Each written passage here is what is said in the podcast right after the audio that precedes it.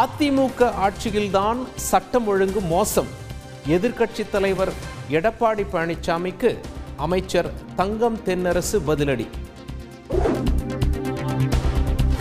திருச்சி மாநகராட்சி அலுவலகத்தில் முதலமைச்சர் ஸ்டாலின் திடீர் ஆய்வு. டெல்டா மாவட்டங்களில் இரண்டு நாள் சுற்றுப்பயணம் தொடங்கிய நிலையில் அதிரடி நடவடிக்கை.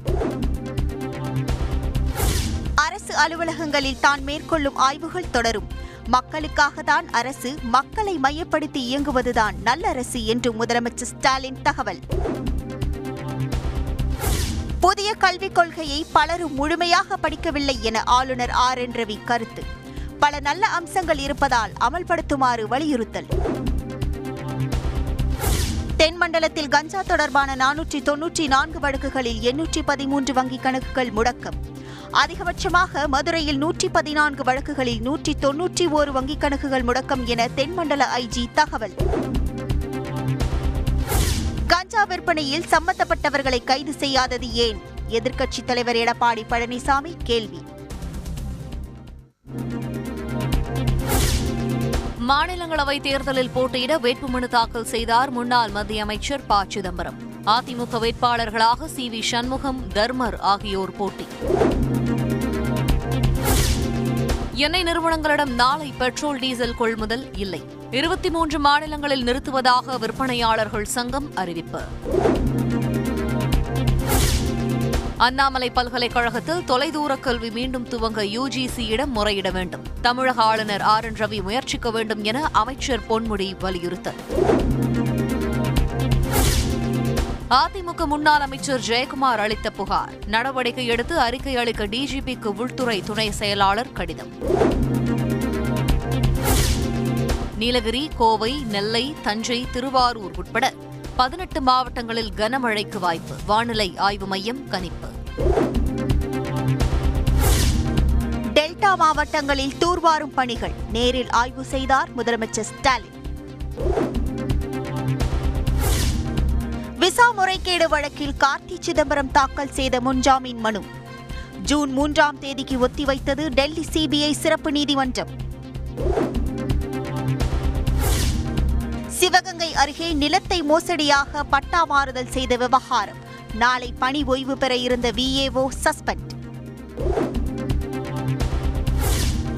சிதம்பரம் நடராஜர் கோயிலில் இந்து அறநிலையத்துறை ஆய்வு செய்வதற்கு எதிர்ப்பு. குடியரசுத் தலைவர் பிரதமர் ஆகியோருக்கு தீட்சிதர்கள் மீண்டும் கடிதம். நீலகிரி மாவட்டத்தில் இரண்டு பேரை தாக்கிக் கொன்ற ஒற்றை காட்டு யானை.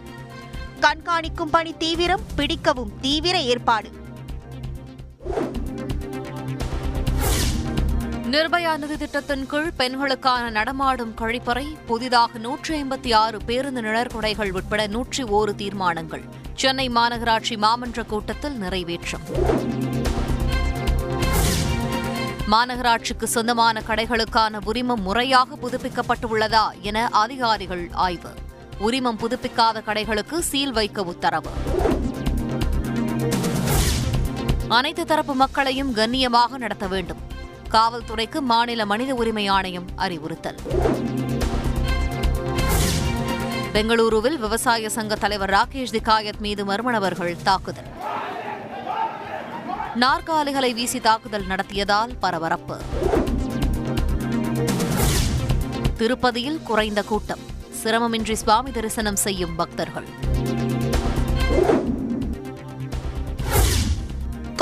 கொரோனாவால் பெற்றோரை இழந்த குழந்தைகளுக்கு மாதந்தோறும் நான்காயிரம் நிதி உதவி. தாயை இழந்தாலும் பாரத தாய் உங்களுடன் இருக்கிறார் என பிரதமர் மோடி நெகிழ்ச்சி. இரண்டாயிரத்தி இருபத்தி ஓரு யுபிஎஸ்சி தேர்வு முடிவுகள் வெளியீடு. முதல் நான்கு இடங்களை பெண்களே பிடித்து சாதனை. தமிழகத்திலிருந்து அனுப்பி வைக்கப்பட்ட பொருட்கள் இலங்கை மக்களுக்கு விநியோகம். முப்பத்தி எட்டு ஆயிரத்தி இருநூறு குடும்பங்களுக்கு பகிர்ந்தளிப்பு. இலங்கையின் கொழும்பில் நிகழ்ந்த துப்பாக்கிச்சூடு சம்பவத்தின் சிசிடிவி காட்சி வெளியீடு. இளைஞர் ஒருவர் உயிரிழப்பு ஒருவர் படுகாயம். பிரெஞ்சு ஓபன் கிராண்ட்ஸ்லாம் டென்னிஸ் போட்டியில் காலிறுதிக்கு நடால் முன்னேற்றம். நாளை ஜோகோவிச்சுடன் மோதுகிறார்.